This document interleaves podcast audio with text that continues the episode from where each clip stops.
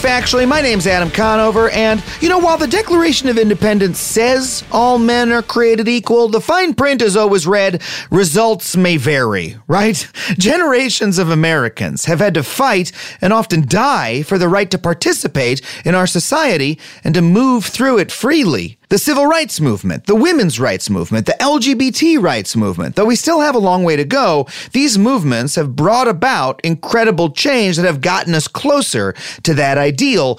But there's another movement that's often left out when the grand narrative of civil rights struggle in America is told the movement to secure the rights of Americans with disabilities. For disabled folks, the barriers to participation and free movement through society are literal. You know, a ramp, an elevator, a sign language interpreter at a public event, or even a sonic chirp at a crosswalk. The literal physical infrastructure of America can make the difference between participating in society and being excluded from it. Look, let me start by giving you a little story from my own experience. Uh, a very good friend of mine, Jason Signs, who's an incredibly funny comic, look him up if you don't know him. Last year, he had a catastrophic spinal injury, and now he uses an electric wheelchair to get around. And uh, a couple months ago, we went to a Sparks game here in LA. LA. And by the way, if you're not up on the WNBA, get onto it. Incredible basketball, best ticket in town. Check it out. Go Sparks. Go Sparks all the way. And so we went to this game together, right? And the way we got there was we met at a subway station in LA. We took the elevator down to the train. We got on the train. It took us downtown, took the elevator back up, and we uh, went down to the Staples Center. There were curb cuts in the sidewalk. So he was, you know, that took you from uh, sidewalk level down to the street so his wheelchair could get across the street. When we got to the Staples Center, there was another elevator, uh, took us up to the uh, ADA compliant uh, seating where there was a spot where his wheelchair could sit and we could watch the game together. Had a fantastic time. Only problem was when the announcer said everyone should get on their feet. He was like, "Yeah, actually, uh, can't do that part." So one little flaw, but other than that, had a fantastic time. The Sparks beat their enemies, the vile Chicago Sky. We all cheered and we all went back the same way we came. But what struck me as remarkable about this otherwise routine trip to go to a basketball game is that until recently, it wouldn't have even been possible. The Americans with Disabilities Act, the landmark disability rights legislation that mandated all the accessibility improvements that the Staples Center, the LA Metro, and the city of LA built into their infrastructure, well, that was just passed in 1990. This basic experience of just going to a game with my friend probably wouldn't have even been practical or even possible if not for the disability rights movement that culminated in the passage of this law. Me and Jason have generations of activists to thank for us going to that game together. And still, here in LA, where I live, there are many, many streets, some of them just a couple blocks from me, where there are just narrow sidewalks bordered by foot high curbs that are impassable to a wheelchair. There are still lots of places in this city that Jason can't even live because they don't have accessibility options. And that's in a very supposedly ultra progressive city like LA. And look, it's not just wheelchairs. Imagine being visually impaired and trying to take a bus that doesn't have audible location announcements, or being deaf and needing to communicate with a city agency that only does business over the phone, not to mention mental disabilities and others. It's taken a concerted effort to create changes that allow disabled people to use just some of the basic infrastructure of society. And I haven't even gotten into the issue of bias and discrimination against the disabled, which is rampant. So, this is a civil rights movement that is vital and important and deserves more attention, so we're going to give it some today. Our guest today is Judy Heumann. She has been a leading disability rights advocate for decades. She's been on the forefront of this movement. And look, I, I want to be really, really clear. A lot of times we have this sort of assumption that, like, oh, you know, uh, wheelchair ramps, like non disabled people, put those in for the disabled people out of the goodness of, of our hearts, right? But that's not really how it's worked. Americans with disabilities have had to fight and push for these rights and accommodations for decades. They made them happen. And Judy is one of them. She is one of the people who has been out there fighting. And look, the stories that she is going to tell you in this interview are going to boggle your mind. I am so, so excited to have this icon of the disability rights movement on our show today. Please welcome Judy Heumann. Well, Judy, thank you so much for being on the show. Thank you so much for having me. so, you've been involved in the disability rights movement for your entire lifetime, but a lot of folks listening to this are thinking about it for the first time, right? Or maybe they've thought about it a little bit, but this is the first time they're going to, you know, we're really diving into the subject for them. So, let's get really really basic. What what is a disability and how many Americans are affected? So, we can start with 56 million Americans have disabilities. Wow, that's a lot. According, yeah, according to the CDC, one in four. Now, disability is a very broad category. And if we look at laws like Section 504 or the Americans with Disabilities, the definition around disability is basically if one or more major life activities are adversely affected by things like uh, polio, muscular dystrophy, cerebral palsy, epilepsy, diabetes, cancer. There are, you know, multiple sclerosis, Parkinson's, depression, intellectual disabilities. There are many, many, many, many categories. And so when we're looking at issues around disability, the way I prefer to address it is it's nobody's responsibility to know the labels of the hundreds of disabilities that are yeah. out there because doctors and others are coming up with diagnoses and they're putting these crazy labels on people. Mm-hmm. But at the end of the day, I think for the purpose of this discussion, we're talking about someone with a disability who is being adversely affected, is being directly discriminated against, and the environment that we're living in is not enabling us to be able to live our lives as if we didn't have a disability. And, and I think that's important. And that's uh, a struggle you've been involved in your whole life. Could you could you tell us, you know, how you came to that work? So I think really I came to that work out of necessity. You know, there was no like flash of light that said my destiny is to do advocacy work in disability. And I had polio in 1949. So I'm going to be, I can't believe it, but I'm going to be 72 years old. Wow. And I had, I'm sorry, I was born in 47. I had polio in 1949. I was the first of three children. My mother was actually pregnant with my brother in her eighth month of pregnancy when I had polio. Wow. And uh, polio um, is contagious. And so at that point, you know, you were removed from the house and sent to a hospital. And I was in an iron lung, which is a breathing machine for three months. Wow. And in now the hospital for a couple of years. Um, my parents, I learned, uh, were suggest was suggested to them by a doctor that they put me in an institution because wow. their life would be better if I um, was not a burden on them. Wow. So that was, I think, a, a real um, period of time when my parents had to be beginning to think that they had decided that they wanted my life to be like it was would have been if I didn't have a disability. Mm-hmm. I don't mean as in denying disability, but rather in saying that disability is a normal part of life mm-hmm. and that they saw their role as parents to um, basically help make sure that I had these opportunities. But that goes to show what people's attitudes were like back then. That uh, it was suggested to your parents by the establishment that, hey, this person would be a burden on you. They'd be better off hidden away somewhere. I mean, do you feel like we've come a long way since then, or? I think we've made progress. And I believe that laws like the Americans with Disabilities Act, the Individuals with Disabilities Education Act, Title V of the Rehab Act, most of which your, your listeners will not know about, but they can go to the Google search and find out what I'm talking about. Um, those laws which prohibit discrimination obviously have been having a, a positive impact. But the reason why I say we haven't made the progress that we should be making is because in areas like personal assistance. Okay, so I'm a what's called a quadriplegic. I can't walk, I can't stand, I can't go to the bathroom by myself. I can't get dressed and undressed by myself. I can't put my coat on and off by myself. Mm-hmm. And um, there are, we're not a huge part of the population, but we are a definite part of the population. Yeah. And as people are getting older, um, they are also becoming a part of the population.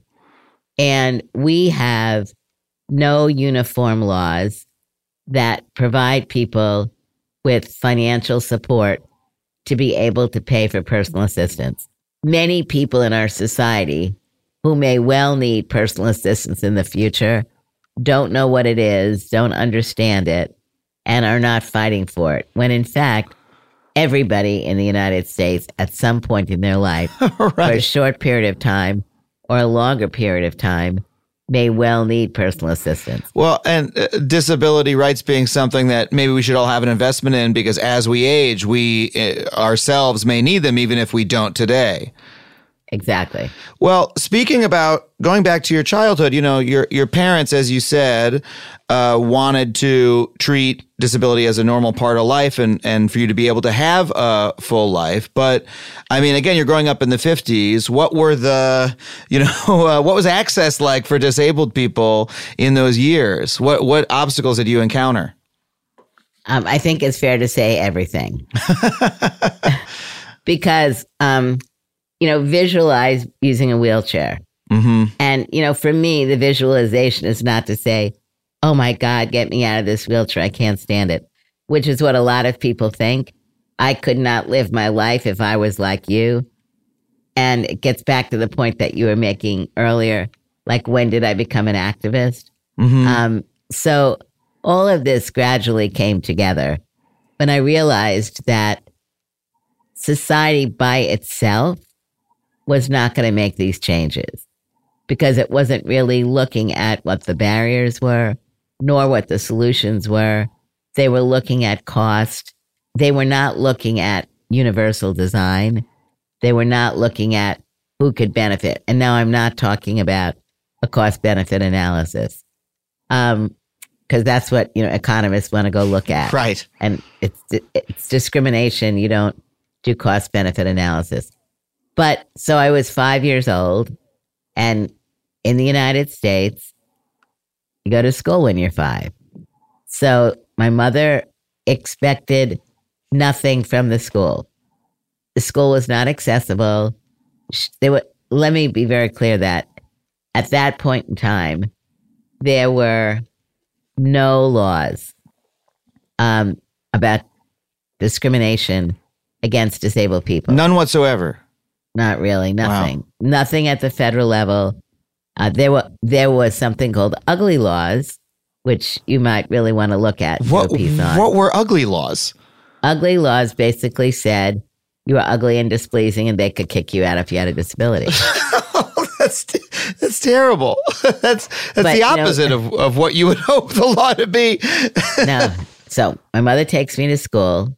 She pulls my wheelchair up the steps she tries to register me to go to school, and the principal says, No, I'm a fire hazard. I can't go to that school. Huh. But don't worry, because the Board of Education of the city of New York would send a teacher to my house. So I was entering kindergarten. Mm-hmm. Um, no one came to my house for a year. Wow. And in the first grade, they they did honor what he said by sending a teacher to my house two times a week, once for an hour, once for an hour and a half. that's not so, that's not edu- you're not getting much education in two and a half hours a week.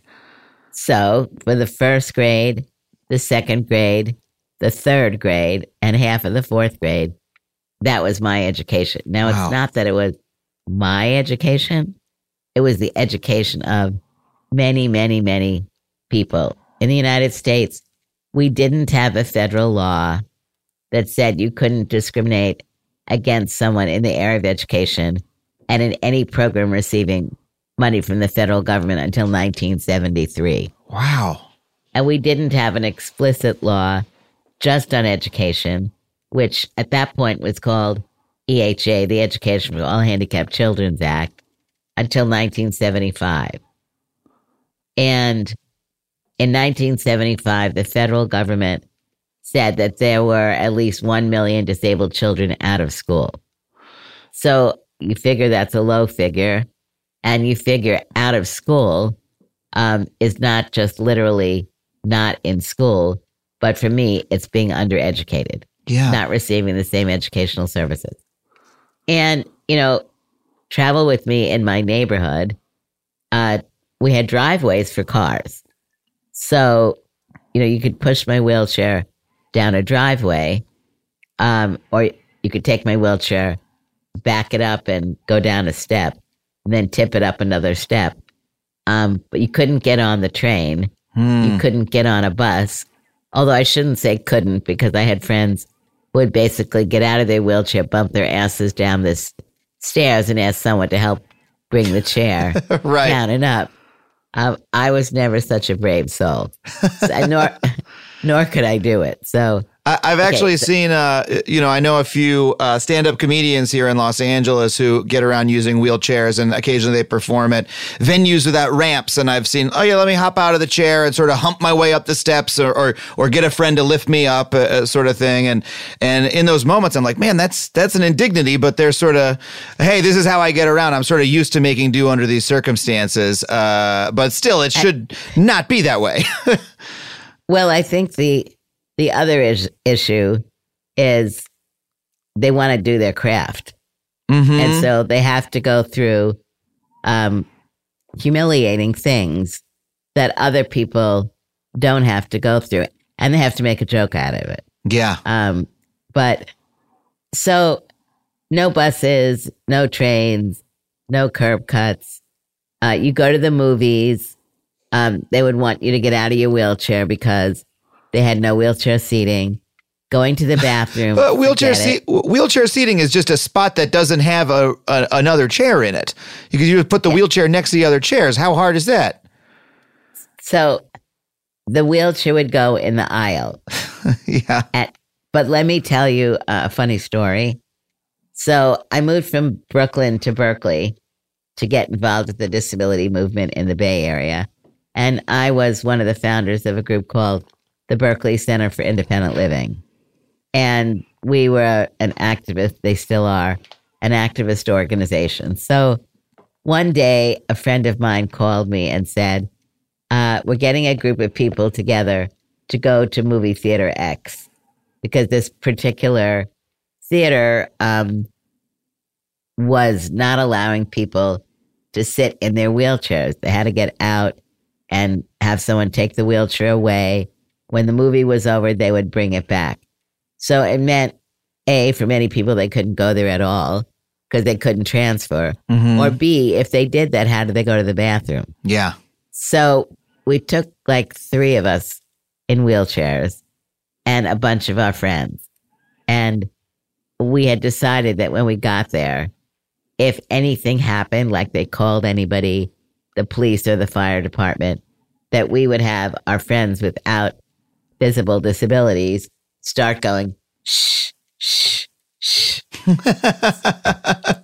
so we went to buy, we went to buy our tickets and they weren't going to sell us our tickets. We told them they had to sell us the tickets because they said they were going to call the fire department. And we said, great, go call the fire department. We're going to go start watching the movie. So the fire department came.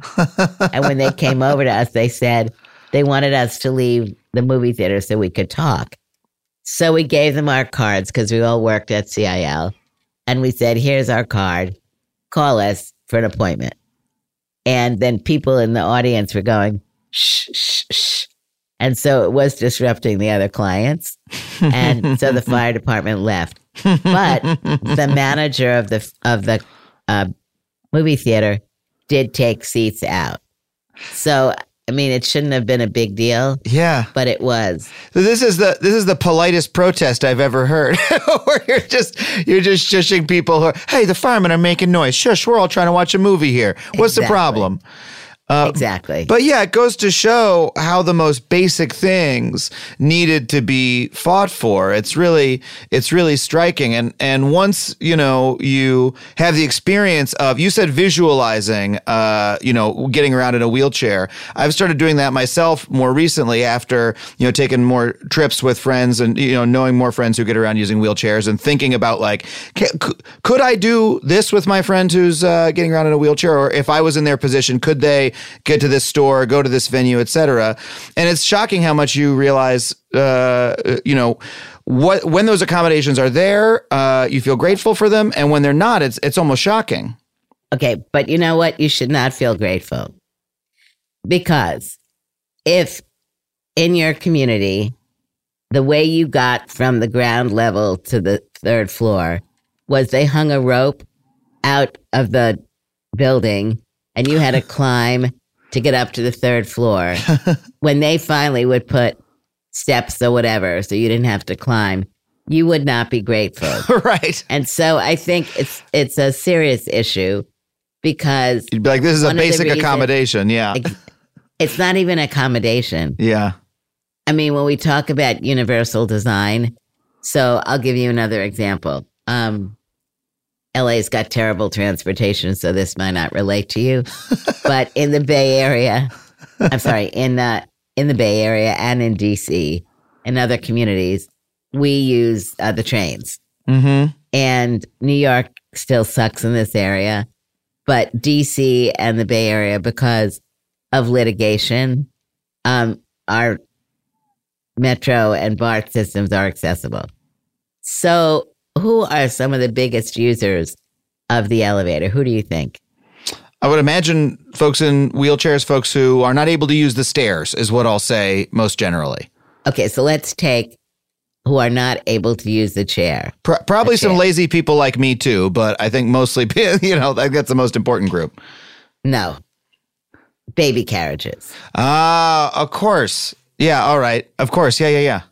And I basically say that the baby carriage industry should be thankful to the disability rights activists. right. Because if you notice, how old are you? I'm 36. So, um, yeah, you would be impacted by this, but probably when you were little, um, your your parents had a little baby carriage. Mm-hmm. It might have been one that easily folded that they could carry around. Mm-hmm. If you look at the baby carriages today, massive. They they're massive. Yeah. The only reason they can be massive if people are doing public transportation is because they're curb cuts. Right. And they're elevators. Yeah. So, you know, my mom, I, I was on home instruction. Then when I finally get, got going to school, I was uh, in the fourth, middle of the fourth grade. Mm-hmm. And I wasn't allowed to go to regular classes. So I was in something called Health Conservation 21 classes. What is that? That's a very good question. Health Conservation 21. 21. number. Yeah, so they had numbers. Um, Health Conservation 21 when you learned the appropriate hand signal meant it was students who had physical disabilities and had limitations in walking and could need assistance in toileting and feeding and things like that. So we went to school in the basement of a regular school, regular meeting. There were three other floors and uh, no elevator. And that's, that's where I started in a, in a school. Wow. The other thing at that time was that the children in my classroom went up to the age of 21, although the school itself only went up to the age of the sixth grade. Then kids went to junior high school. Um, it's an important point to know mm-hmm. because it allows people to see the low expectations. Yeah. That so as cities and states like New York and others were being pushed by parents. Again, there were no laws in place.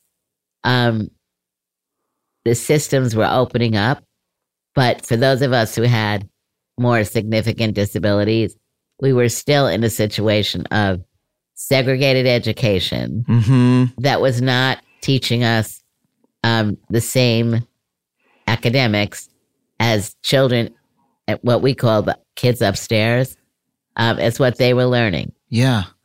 And my mother and other mothers found out that for those parents that were going to insist that we go to high school, that if you used a wheelchair, you were going to go back on home instruction. Wow. And Is that what happened? No, because my mother and a number of other mothers organized and were able to force the Board of Education to make some schools accessible in each one of the five boroughs. And that's really where I began to learn that none of these things happen by themselves. Yeah. There's always reasons why people are arguing against removing barriers. And we're talking now um, about physical disability, but through the interview, we need to discuss other groups. Absolutely. I, I just want to highlight how much like your life from the beginning was shaped by activism, right? That your parents saying, no, we're not going to send her to an institution and, and forcing your way into this school, your parents being activists to get you organizing, to get you just a high school education is every step of the way from, from birth. It's you're, you're fighting to make a space for yourself. Um, I know that, think that's something that's still happens a lot today. yeah. Parents. So, I mean, another very important point is most people are not born with their disabilities. Mm. Um, do you have a back problem? Uh, no, I'm just stretching. Okay. I have a stiff back sometimes. Because back injuries are one of the largest reasons why people go on Social Security disability oh man. because of back injuries. Just a little point. That's why that's why I'm taking care of my back. That's why I'm stretching Yeah. during this interview is to try to try to make sure that uh, nothing develops into a more difficult problem, you know. Yes. Um, anyway, I think parents today, in spite of the laws that we have, in many cases are still having to really struggle with the public school system and the private school system. Yeah. Still a huge uh, barrier in not believing that all children can learn Yeah. and not investing in a way to help ensure that students with intellectual disabilities and emotional disabilities and who are blind or deaf or have various forms of physical disability, um, where there is an expectation that all children can learn, we're still really fighting for that. And I know, speaking of schooling, that your experience trying to become a teacher uh, led to your own activism. Can you tell me about that a little bit? Just tell me that story. Okay, so that's an interesting story. um, I decided when I was in high school, and I don't exactly know why, that I wanted to be a teacher. And I was now in high school and homeroom, uh, all the kids in the homeroom had disabilities. And I started talking to my friends, you know, I guess when I was a junior, about the fact that I was interested in going to college and becoming a teacher. And my friends basically said to me, don't tell people you want to be a teacher. Um, Why? there was there was an agency and is an agency called the Department of Rehabilitation. It has different names in different states, but it's basically every state has one of these state agencies, which is funded 78% by the federal government, 22% by state government. Um, at that point, they said to me, if you want to do a job which is not kind of a typical job that uh, people at my level of disability were doing, if you said you wanted to be a teacher, they would say, no, they wouldn't support you in school. wow. So I listened to my friends and I uh, declared my major as speech and theater. But I was going to then decide to take um, education as a minor.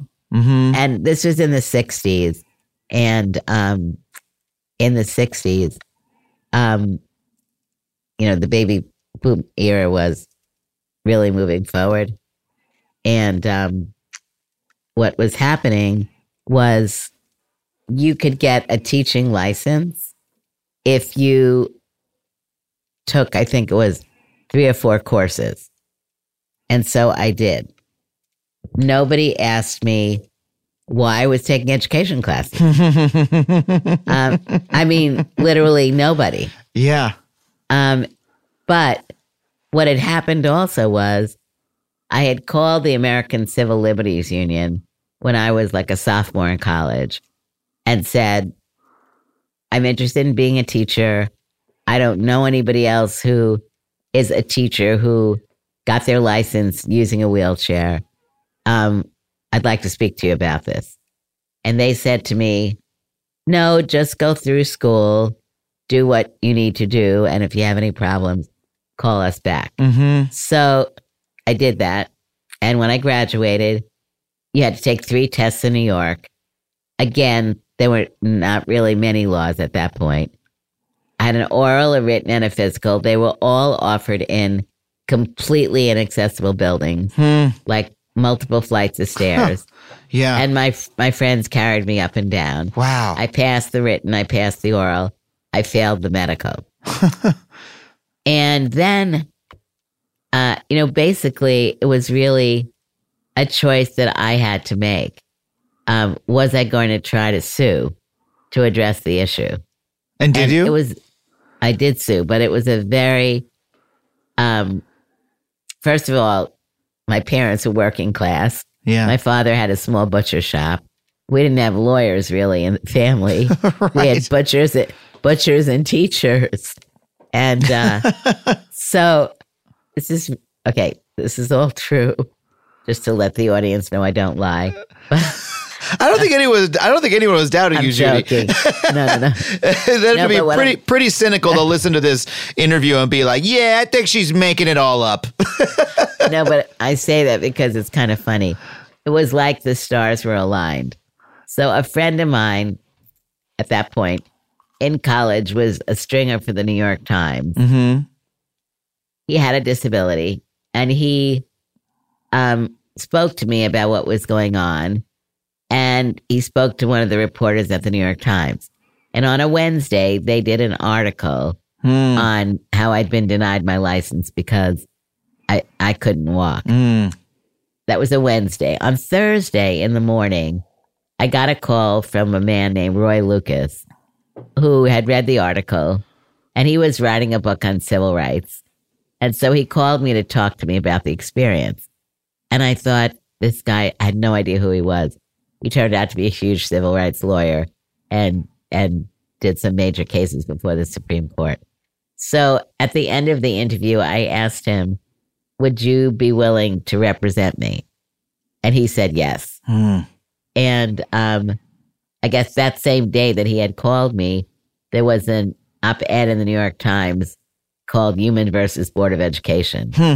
also talking about how the system needed teachers and they should hire me. Yeah. And then I got a call from um, the Today Show. You you you were going viral in the '60s. This is the '60s version of going viral. early early 70s that's why i'm Okay. saying i'm telling the truth because it's a joke but i could never how could you ever believe this could happen Yeah. uh, so i on friday i did the today show with someone from the board of education. And then a customer of my father's came into the store who was a lawyer and he said he'd volunteer his services. So roy lucas and this other gentleman um, became my attorneys. And we sued the board of education. Wow. and we had a woman by the name of constance baker motley who was not only a civil rights attorney and had been involved with uh, brown versus the board of education but she was the first african american woman to serve on the federal bench Wow. and when we went before the court She was She the judge. she was the judge Wow. Um, and so we actually settled out of court because she told um, the board that she encouraged them to do another medical exam. So they did. And so I was granted my license. And then it took a long, took a good number of months for me to actually get a job because so many of the schools were not accessible. And right. but I I was given a job offer to work in the same elementary school that I had gone to. Ah, And the first, the first classes I taught were in special ed, the ones I'd been in, um, even though I had a regular ed license. And I taught in that classroom for, well, taught in five classes about. Um, I was kind of whatever the teachers didn't want to teach, I was teaching. in- incredible. I mean, that story it brings a tear to my eye, frankly, to hear it come full circle like that. And that was just the beginning of your career as an activist, right? Right. Well, I have so many more questions for you, and I want to hear so many more of these stories, but we have to take a quick break. We'll be right back with more Judy Heumann.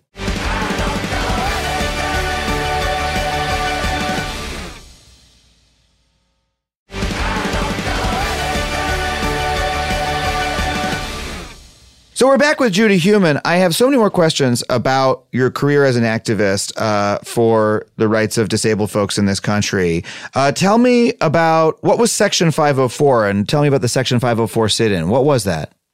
Okay, so in 1972, uh, there was a law that uh, was being reauthorized called the Rehabilitation Act of 1972. And um, President Nixon vetoed it. And in that uh, piece of legislation, there was the general part, which was reauthorizing the agency that had paid for me to go to college, Hmm. the Department of Rehabilitation. And um, there was a provision in there that was new called independent living. Um, and there was something in there called Title V. And Title V um, is basically a package of uh, legislative provisions that specifically focus on issues around um, anti discrimination Mm-hmm. in the area of disability, the federal government's uh, employment system obligating the federal government to affirmatively hire disabled people, um, a number of other important areas. So the Section 504 it was very similar to provisions in the Civil Rights Act of 1964. And what it said is if you're an entity that receives money from the federal government, you may not discriminate based on disability. It was like a 42 word law, provision of law. And it was vetoed, as I said, by Nixon. Ah, At that point, I was in New York and we had a couple of organizations who came together. And four days before the election, uh, we had a demonstration in Manhattan, um, which brought together about 50, 60 people. I think, you know, one of the other important issues is where other groups could pull together massive numbers of people. It was always difficult to bring massive numbers of disabled people together yeah. because at that point, you didn't have curb cuts, you didn't have right. buses, you didn't have trains. It's a little hard You to get to the protest if your wheelchair can't make it down to Broadway, you know? Exactly. And one of the other important things that was going on at that point, and really I think has propelled our movement, is that we began not to only work with people who had our type of disability. Mm-hmm. because really until that point much of what was being done was focused on organizations that were looking at cure so if you look up something called the muscular dystrophy telethon that was run by jerry lewis Right. I Um, used to watch that as a kid. okay so the disability community hated it. Uh, because it really you know it talked about people in the most demeaning way. It talked about people life dying and we would joke not so much joke really and say well go out and try to get a job the day after the jerry lewis telethon who is really going to want to hire you right. It's this approach of we need to cure these folks of their ailment that's making their life so terrible. Not Exactly. hey, we could we could all make sure together that they're able to have a full life by making sure they can move around their community and participate in society just like any of us. Instead, it's like, oh, we need to fix them or nothing. exactly Yeah. exactly Terrible point of view. Exactly. So Um, we had a demonstration four days before the election for Nixon where we were protesting the veto. We had 50 people. We shut down Madison Avenue. Wow. Um, and first we shut down all four roads, you know, the way they cross. And then it was a little bit scary because the trucks and stuff were not very happy. And so we moved back and just covered across one street. But nonetheless, the whirly bird, which some people my age would remember, and, and it would give reports on what was going on in traffic. Right. Uh, talked about how there was a really terrible traffic jam in Manhattan because these people in wheelchairs had shut the traffic down. so How long did you shut it down for? Uh, we were there about an hour, an hour and a half. Okay. And then we went into Nixon headquarters and we took over Nixon headquarters. Wow. How long did you take over that for? A couple of hours. Mm-hmm. They called in a bomb threat. and they did. They called in a bomb threat. And, you know, for a couple of seconds, um, we thought maybe there really is a bomb threat. And then I was talking to some of my colleagues and I said, well, do you notice that nobody else is nervous? It's probably not really a bomb threat. So I think it was like 11 or something and we left. They, they were trying to we get you a- out of there by phoning in a fake bomb threat, like uh, get these disabled folks out. Well, tell them there's a bomb in here. Exactly. Ridiculous. And then the Monday before the demonstrations, we, I'm sorry, before the election, we brought together another group of people, but this time we had a couple of disabled veterans who came with us Mm. because we'd gotten hardly any press when we had the first demonstration. And so the day after the demonstration on Thursday, Friday, I had called McGovern's campaign and I said, This is what's going on. Can you please find us some disabled veterans? We're going to have another demonstration on Monday. So they found us a guy named Bobby Muller. And if you look up Bobby, you'll see he was a big anti war activist and he was a paraplegic. And he brought another guy. And we marched against traffic on Times Square back to Nixon headquarters. But then there were other demonstrations the following year in Washington, D.C., when he fin- when Nixon finally uh, signed the law. So Ah. section section 504, as I've said, prohibits discrimination against disabled people if the entity received money from the federal government. Mm-hmm. So that meant schools, transit systems, hospitals, etc. Um, That's a pretty that- basic protection. basic, but as you notice, it's only federal financial assistance, Yeah. which meant it didn't cover the movie theaters, the restaurants, anything in the private sector. Yeah. It was just government. A lot of work was done between 1973 and 1977. There was a very strong team of people from the Office of Civil Rights in the Department of Health, Education, and Welfare. Um, they they were basically looking at how do you implement this 42 word law, which says you can't discriminate. What does that really mean? Um, if you looked at, for example, the demonstrations that uh, Rosa Parks came, that the demonstrations Mhm. came about as a result of her being unwilling to sit in the back of the bus. The the problem was discrimination. Um, people not wanting to sit in a bus with people of diff- who were black. Yeah. And in our case, that had been resolved, but it, it wasn't going to be enough to say that a bus with steps, all you had to do was say, Oh, you're welcome on board. Right. You can't Or, just change uh, minds. You need to change the physical reality we live in. Exactly. You need to change the schools and the universities and the hospitals, on and on. And you needed to change them not just in services, but you needed to change them in employment practices, for Mhm. example. So a guy named John Wodatch uh, led the work that was being done. He traveled around the United States to get a better understanding of not only what the barriers were, but to also begin to discuss solutions. And in that period of time, a set of proposed regulations were created, which were many, many, many pages, looking at things like reasonable accommodations. So, was the law going to require, for example, that all universities on the day of the regulations being signed would have to be accessible? That was not going to happen.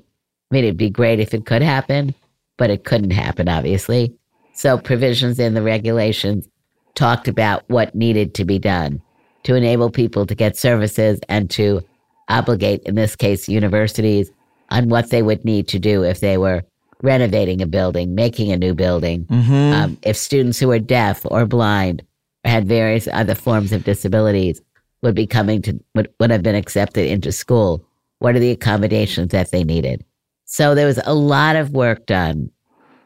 And when Ford left, he had not signed the regulations. A final set of regs had come out, but he refused to sign them. And so a group of us uh, with disabilities had begun to work on the Carter campaign. And we had been given assurances that the regulations would be signed. But when Carter was elected um, and Secretary Joseph Califano was appointed, um, he didn't know what the regulations were. But the bigger problem was he had been a lobbyist for different um, entities that were going to have to comply Mm-hmm. with. And so an organization had been created in 1975 called the American Coalition of Citizens with Disabilities. It was a cross disability organization. So it had a president who was deaf and blind people on the board and people with different types of disabilities, which was really very important. Yeah. And one of the main purposes the organization had been created was to address the Section 504 regulations and other issues. And so in about February of 1977, we had a board meeting and we made a decision. Carter had been in office like two months that we were not going to allow this to prolong itself, that we were afraid that they were going to try to weaken the regulations, which obviously were already a compromise because, you know, what the disability community wanted and what the impacted uh, community wanted was very different. Yeah. And so basically, we said if the regulations were not signed by a certain day, we would have demonstrations around the United States, which is what happened. Wow. And so what what did those demonstrations look like? Well, the first day, but we had had a committee, and we had a committee of, think it was the committee to save 504. And so we had people in the Bay Area working on that. We had set up a subcommittee, and that subcommittee had gone and met with people from the Health Education and Welfare Regional Office because we had asked for a meeting with the regional director. And the day of uh, the demonstration starting, we had a demonstration outside the building with a couple hundred people. Um, and it was again cross disability and major leaders in the non disability community. And we went in to have our meeting. And when we went in to have our meeting, uh, the regional director literally knew nothing about the issue. it was so, again, it was like, okay, you want to take over a building because this is a problem, if they don't know what they're doing. It was like the perfect example. So basically, a few of us asked if other people would stay.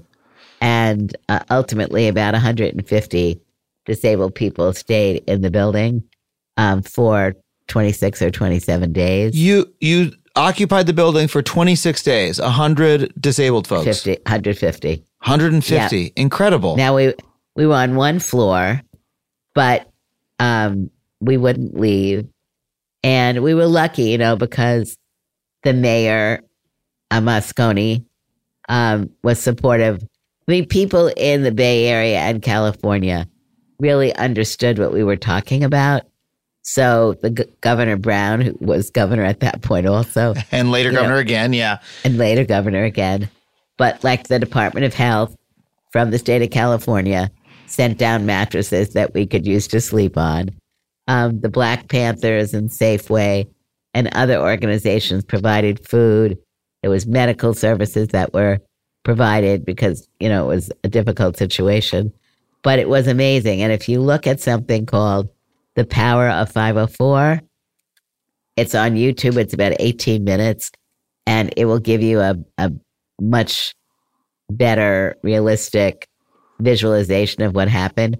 And then there's something called Drunk History, Mm-hmm. and they did a piece on this called Drunk History 504. I know drunk history. That's my field. Now you're talking about Yeah. what I know. yeah. So the woman who That's played awesome. me is a woman named Ali Stroker.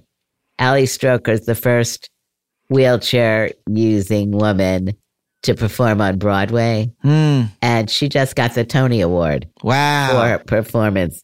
Yeah. So anyway, those are good historical pieces to look at. And we sent about 20 people from the Bay Area, myself and 19 others. We went back to Washington to join people from the American Coalition of Citizens with Disabilities and some other people. Um, and basically held demonstrations, had meetings in the White House, had meetings with members on the Senate and the House side. And the regulations were signed while Wow. we were there without any changes. Amazing. And I just want to say how much this highlights how difficult and dedicated the work of activism is. Because you're talking about, hey, we're not just showing up in the streets one day with some cardboard signs. It's dedicated work, organizing, creating committees, subcommittees, making connections in the bureaucracy locally and nationally, and pushing the agenda forward, forward, forward until you can finally get these changes made with, with great success in this case. Uh, but the work involved is massive. And I want to say that one of the very important um, parts of this was the disability community needed to be able to become very educated on the fundamentals of what the regulation should look like. We needed to be able to argue toe to toe over the course of those years Mm-hmm. on what the regulation should look like when they were sent out in draft form through the Federal Register. Um, we had to have people from all over the country commenting on those regulations.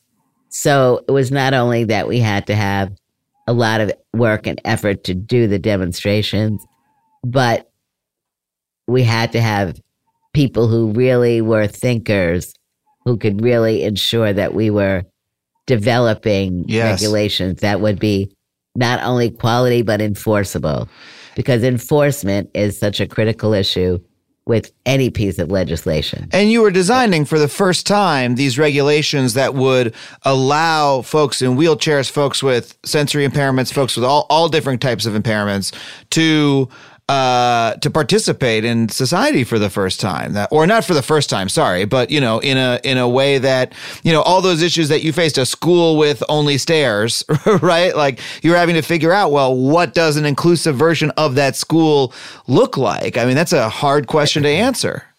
And I think one of the important parts of Section 504 and the Americans with Disabilities Act is moving not just towards making the built environment and the technology environment accessible, but also looking at what is supposed to be going on in those buildings. Mm-hmm. So it's not just that the building is accessible, it is also that teachers like myself, students, others, um, we're going to be able to learn. Like, why are you going into that building? So it's like you go into a museum, it gets money from the federal government. There are changes that you can see that have happened regarding where signage is posted. yeah. And so there have been many important changes that have come about. But one of the obvious problems was that while Section 504 uh, was and is very important, it also, as I was saying, did not cover the public sector.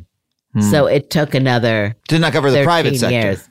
I'm sorry, didn't cover the private sector. Sorry. No problem. Um, took another 13 years to be able to get the Americans with Disabilities Act passed. The ADA really benefited from the amount of work that had been done in developing the 504 regulations. Yeah. Because many of the hard questions had been uh, asked and answered, which was very helpful. But when moving into the private sector, um, you know, the chambers of commerce and the Right. public transit association and the hospital associations, moving forward with the Americans with Disabilities Act, we were having to contend with not only creating language that would be um, powerful, but we also were going to have to contend with many organizations, lobbying associations that were going to be fighting against Yeah. the ADA like they had against 504 and other provisions of law. And, thi- And and this law really strikes me as you know the the Americans with Disabilities Act because it's compelling private businesses in that way. And uh, yeah, I can only imagine the amount of pushback you would have gotten against that from chambers of commerce, from realtors, associ- building associations, construction, all those sorts of factors. Say, hey, we it's going to cost us money to put in ramps and uh, you know et, et cetera, et cetera.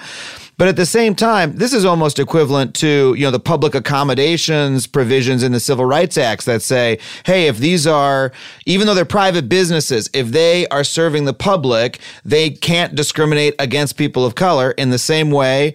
These are private businesses that can't discriminate in how they are built against folks with disabilities. That's a, you know, we often think of the ADA as like, ah, that's the thing that says you got to put ramps in. But no, this is an essential bit of civil rights legislation akin to all those others. Exactly. Yeah. And I think um, we're still today um, having to do a lot of work, for example, with employers Mm-hmm. to really get these provisions effectively implemented. Um, so, Title One of the Americans with Disabilities Act is administered by the Equal Employment Opportunities Commission.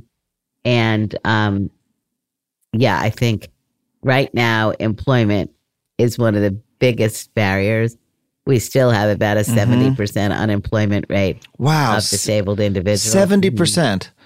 Yes, it's huge. And and you're saying again, one in four Americans has a disability of some kind. Is that the number you gave me earlier?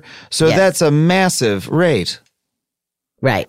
Now, in the one of four, not everybody is of working age. Ah, I right. see. You'll have you'll have the population below age 18 and Mhm. above 70. So it's not 100% of that group. But um, one of the good things that's happened over the years is now the Department of Labor collects labor statistics on disability, which was never collected before.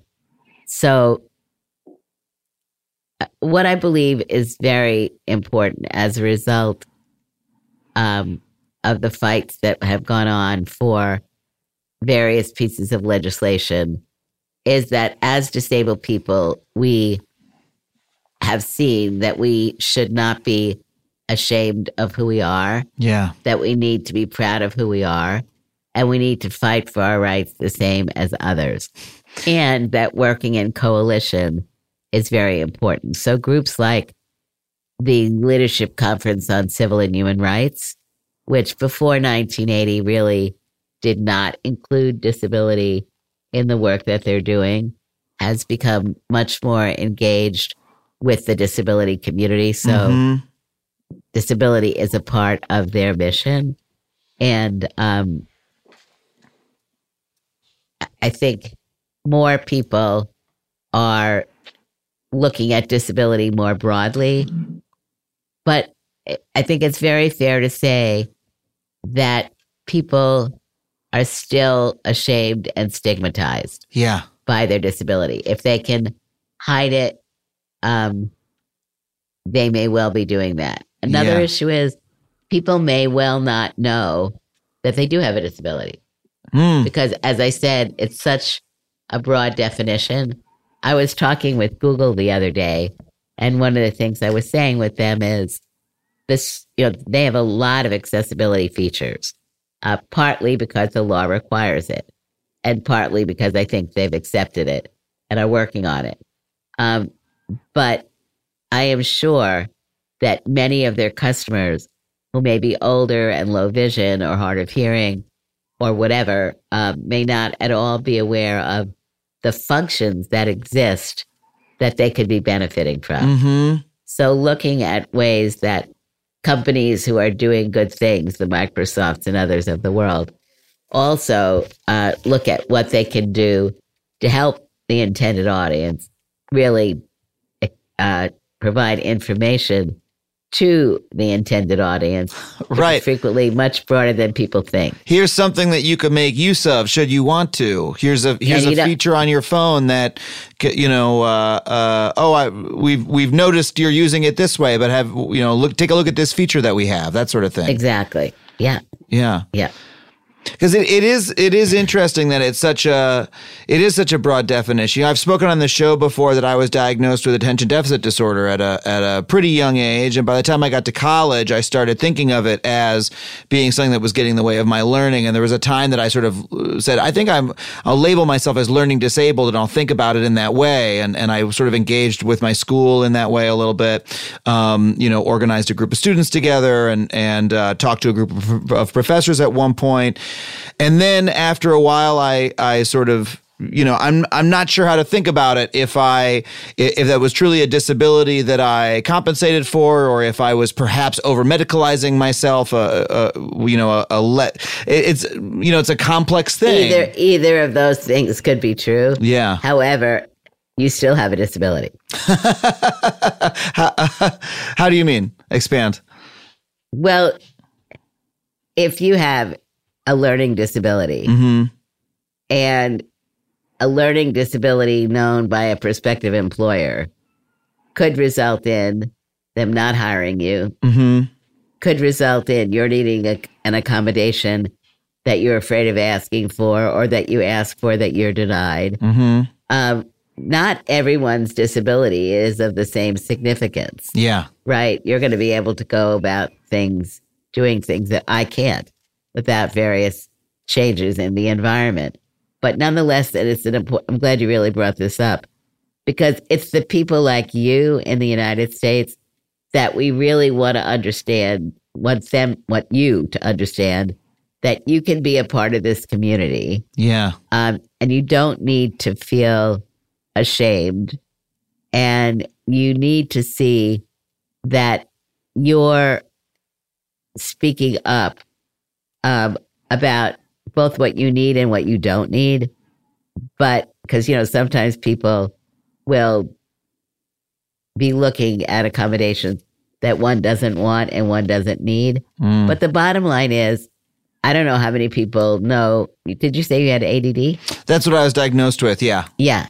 At the time I they called it ADD now they call it ADHD but Okay, so um, have you ever done a program on ADHD? Uh, never done it on our show. No, probably should, but but again, my relationship with that term is so complex. Where you know I used to define myself by it, and and now that I'm older, I do a little bit less often. But then it crosses my mind, like oh, I think it might still be a part of me, but it's something I've learned to just sort sort of weave my compensation for it into my life, where it comes up a little less often, but it's still there. You know. I mean, it is still there, and I think it's important to discuss it because, you know, when you talk to disabled people or some disabled people, they'll talk about the different parts of their life. Mm-hmm. So I did two programs. It was in uh, June of 2017.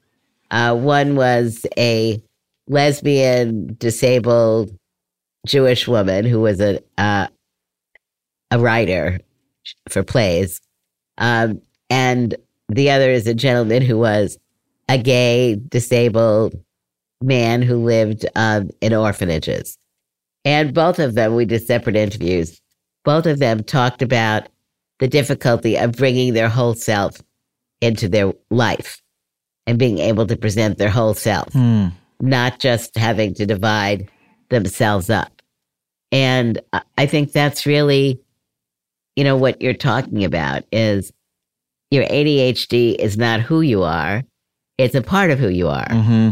and it will affect you or not affect you on a day to day basis. And part of what you've been able to do is because you're older and you've had various accommodations, and you've learned how to do things in an adaptive way. Yeah. And the question I think to think about is at some point, if you feel like you need something based on your disability, are you ashamed of asking for it? Mm-hmm. Or are you now in a position because you're running this program that you can make things happen because you don't need to ask other people to do something? Yeah. You're in charge, and that's very important. Yeah. And so, um, anyway, when we talk about one in four, there you are disclosing on this program, which I think is really important because there are hundreds of thousands of disabled people who have not disclosed for various reasons. Yeah. And it's, I'm not saying it's a negative thing at all. I mean, it's negative to the extent that when you think about 56 million people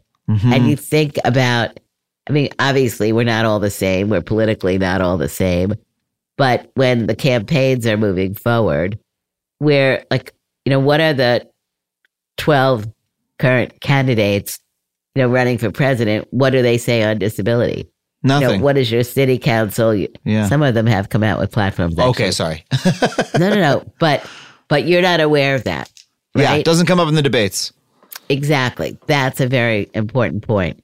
So some of the disability groups are really pushing this issue. The DNC has a committee on disability that's very active, working on many things.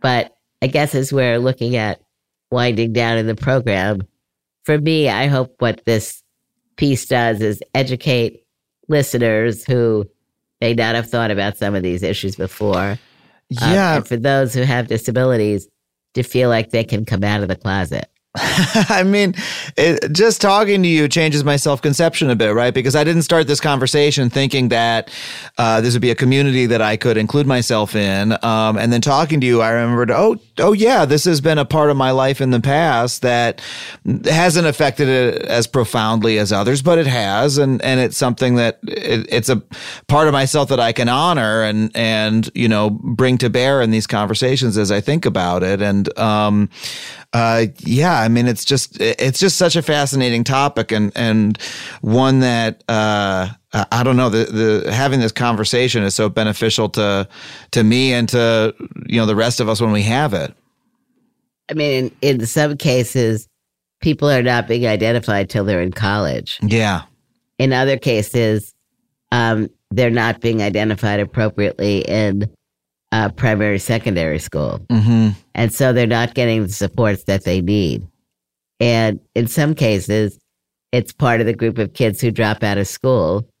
And when you look at the juvenile prison system, the rates of disabled people and subsequently adult prison are like 40 to 70% have disabilities. yeah, And certainly ADHD is one factor. I'm not saying at all that if you have ADHD, you're, you know, you have a, um, a preponderance of uh, dropping out of school, but uh, combining it with other things, um, racism and other forms of Yeah. discrimination, one can really see kids being pushed out of school. yeah, And I think, like with polio, ADHD, it's a label, but, you know, I had polio where I'm a quadriplegic.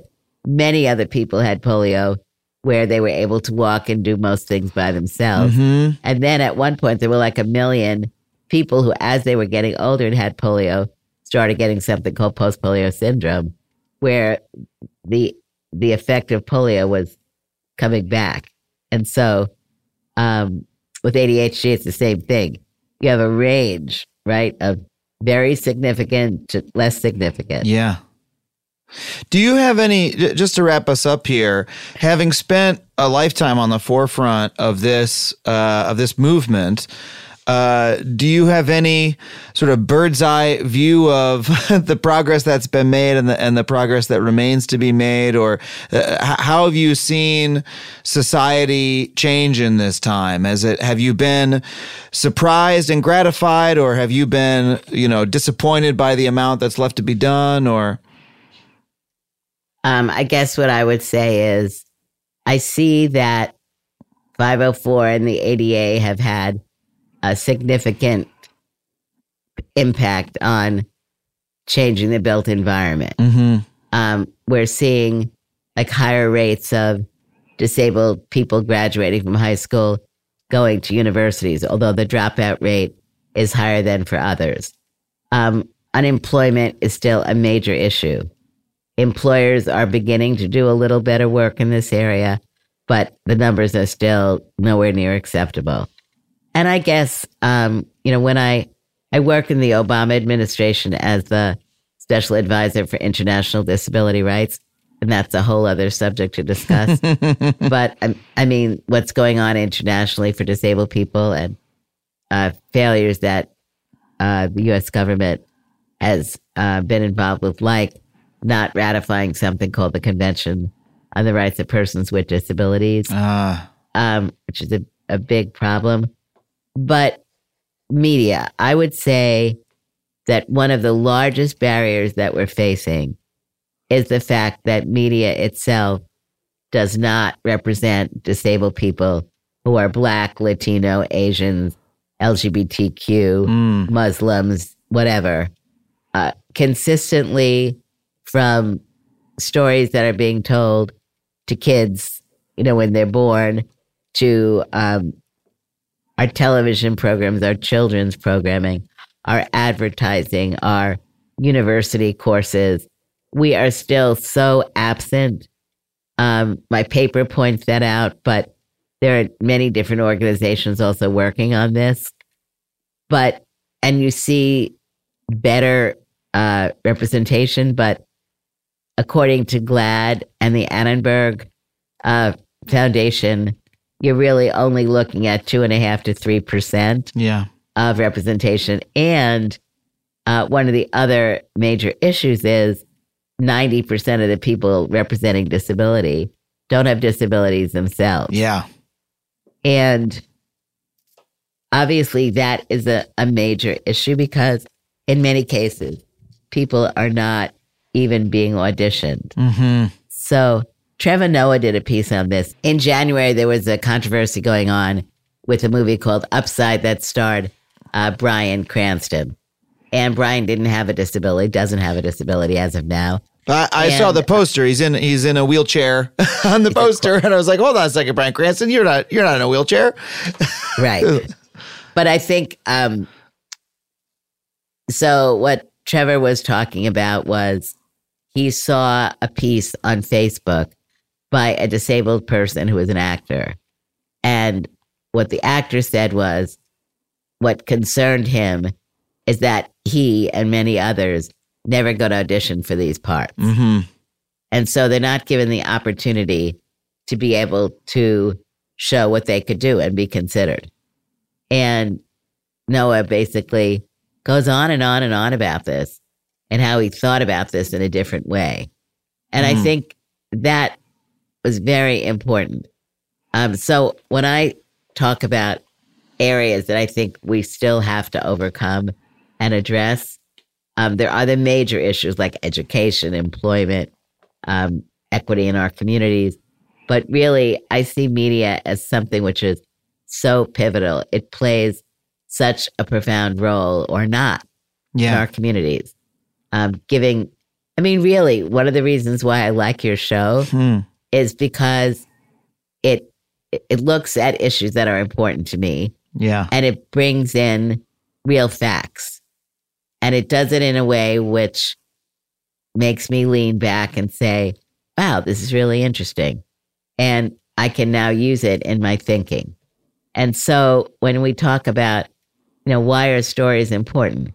Stories are important because, in part, you see yourself, right?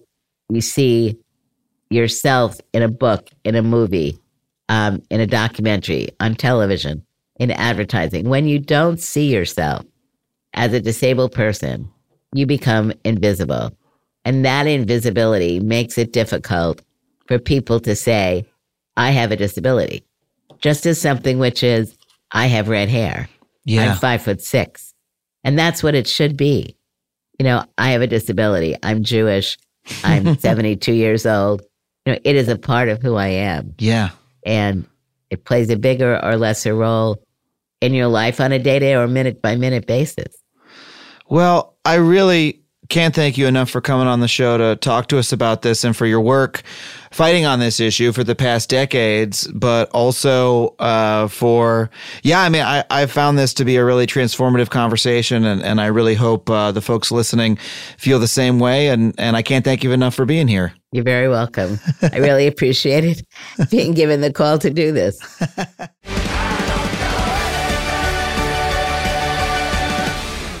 Well, I want to thank Judy Heumann one more time for coming on the show. That was a truly incredible conversation. I hope you got as much out of it as I did, even if you didn't relate to it as personally as I did towards the end there. But uh, man, what what an incredible person! What a story, uh, and what a privilege to have her on the show. That is it for us this week on Factually. I want to thank our producer Dana Wickens, our researcher Sam Roudman, Andrew WK for our theme song. I don't know anything. You can follow me on Twitter at Adam Conover. Um, you can sign up for my mailing list at adamconover.net, where I'll I'll send you fun factoids and tour updates and things like that. And until next week, we'll see you next time on Factually. Thanks for listening.